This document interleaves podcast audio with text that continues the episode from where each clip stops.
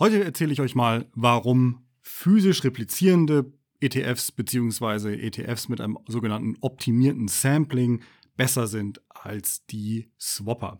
Es gibt grundsätzlich zwei Arten, wie ein ETF seinen Referenzindex abbilden, also replizieren kann. Einmal synthetisch als sogenannter Swap oder physisch mit dem häufigen Spezialfall des optimierten Samplings.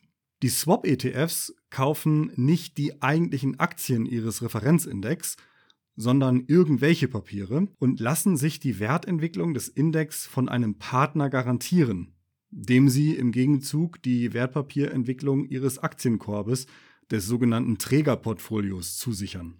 Physisch replizierende dagegen kaufen den Index tatsächlich einfach nach. Also sie kaufen die Aktien, die auch wirklich im Index sind, genau in der Gewichtung, in der sie auch im Index sind. Beziehungsweise kaufen sie eine ausreichende Teilmenge. Gerade bei Indizes mit vielen Unternehmen, mit vielen tausend Unternehmen, umfasst ein ETF nicht unbedingt alle Werte, sondern nur solche, mit denen er die Entwicklung der Benchmark, also des Referenzindex, ziemlich gut trifft. Und genau das meint das optimierte Sampling, und das spart gegenüber der vollständigen physischen Replikation Kosten. Das funktioniert erstaunlich gut. Ich persönlich kann in den Swappern, also den synthetischen ETFs, keinen echten Vorteil erkennen und ich fühle mich mit ihnen wegen ihrer für Laien merkwürdigen Funktionsweise auch nicht wohl. Von unabhängigen Experten wird das zusätzliche Risiko, das durch die Konstruktion dieser ETFs entsteht, zwar einhellig als gering eingestuft, doch eine eventuelle Mehrrendite durch Kostensenkung scheinen die Swapper nicht ausreichend und zuverlässig zu erzielen oder nicht an die Anleger weiterzugeben. Das zusätzliche Risiko übrigens bei den Swappern besteht ganz einfach im Ausfall des äh, Partners, also mit dem man dann diesen Deal eingegangen hat. Also der ETF geht den Deal mit dem Partner ein und da kann es eben sein, dass äh, der Partner ausfällt. Allerdings muss man sagen, das ist wirklich ein sehr geringes Risiko, sagen die Experten einhellig, also die unabhängigen Experten. Ja, und angesichts dieses leicht, leicht höheren Risikos, angesichts des nicht signifikanten oder nicht vorhandenen systematischen Vorteils und angesichts des deutlich größeren Beschäftigungsaufwandes zum Verstehen dieser Vehikel sowie des sehr guten Alternativangebotes, das muss man auch sagen, finde ich es eigentlich angemessen, auf Swap-ETFs zu verzichten. Und so wie mir geht es auch den meisten Investoren, der Marktanteil der Swapper ist viel geringer als der der physisch replizierenden ETFs.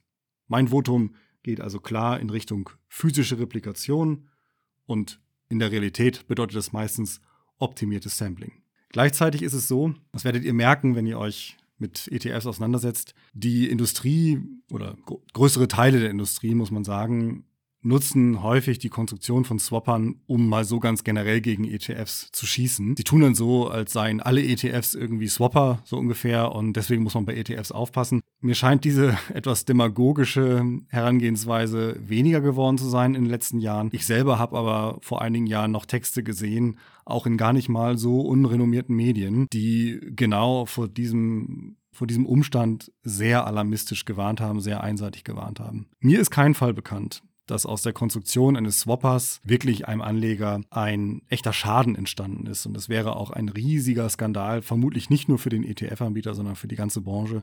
Und deswegen haben sie ein enormes Interesse daran, dass das eben nicht passiert. In meinem Buch Altersvorsorge mit ETFs habe ich darauf geachtet, Indizes zu empfehlen, auf die es auf jeden Fall physisch replizierende ETFs gibt, beziehungsweise ETFs mit einem optimierten Sampling. Man ist also auf Swapper nicht angewiesen. Das war, glaube ich, vor ein paar Jahrzehnten nochmal anders. Heute ist das nicht mehr so. Heute ist das Angebot gigantisch und weil sich eben herausgestellt hat, dass die physisch replizierenden beliebter sind bei den Anlegern, kann man auch leichter erklären. Also das ist nicht so kompliziert, ja. Man versteht einfach, ich gebe Geld und andere machen das auch. Und mit diesem Geld werden dann eben die Aktien gekauft, die in dem Index sind, den der ETF abbilden soll. Ja, das heißt, die haben sich durchgesetzt und ich glaube, das ist auch die bessere Wahl, ist das bessere Vehikel, weniger komplex. Auf jeden Fall hoffe ich, dass euch das, diese kleine Einschätzung zur Frage synthetisch oder physisch bei ETFs geholfen hat. In dem Sinne, macht was draus. Bis demnächst und tschüss.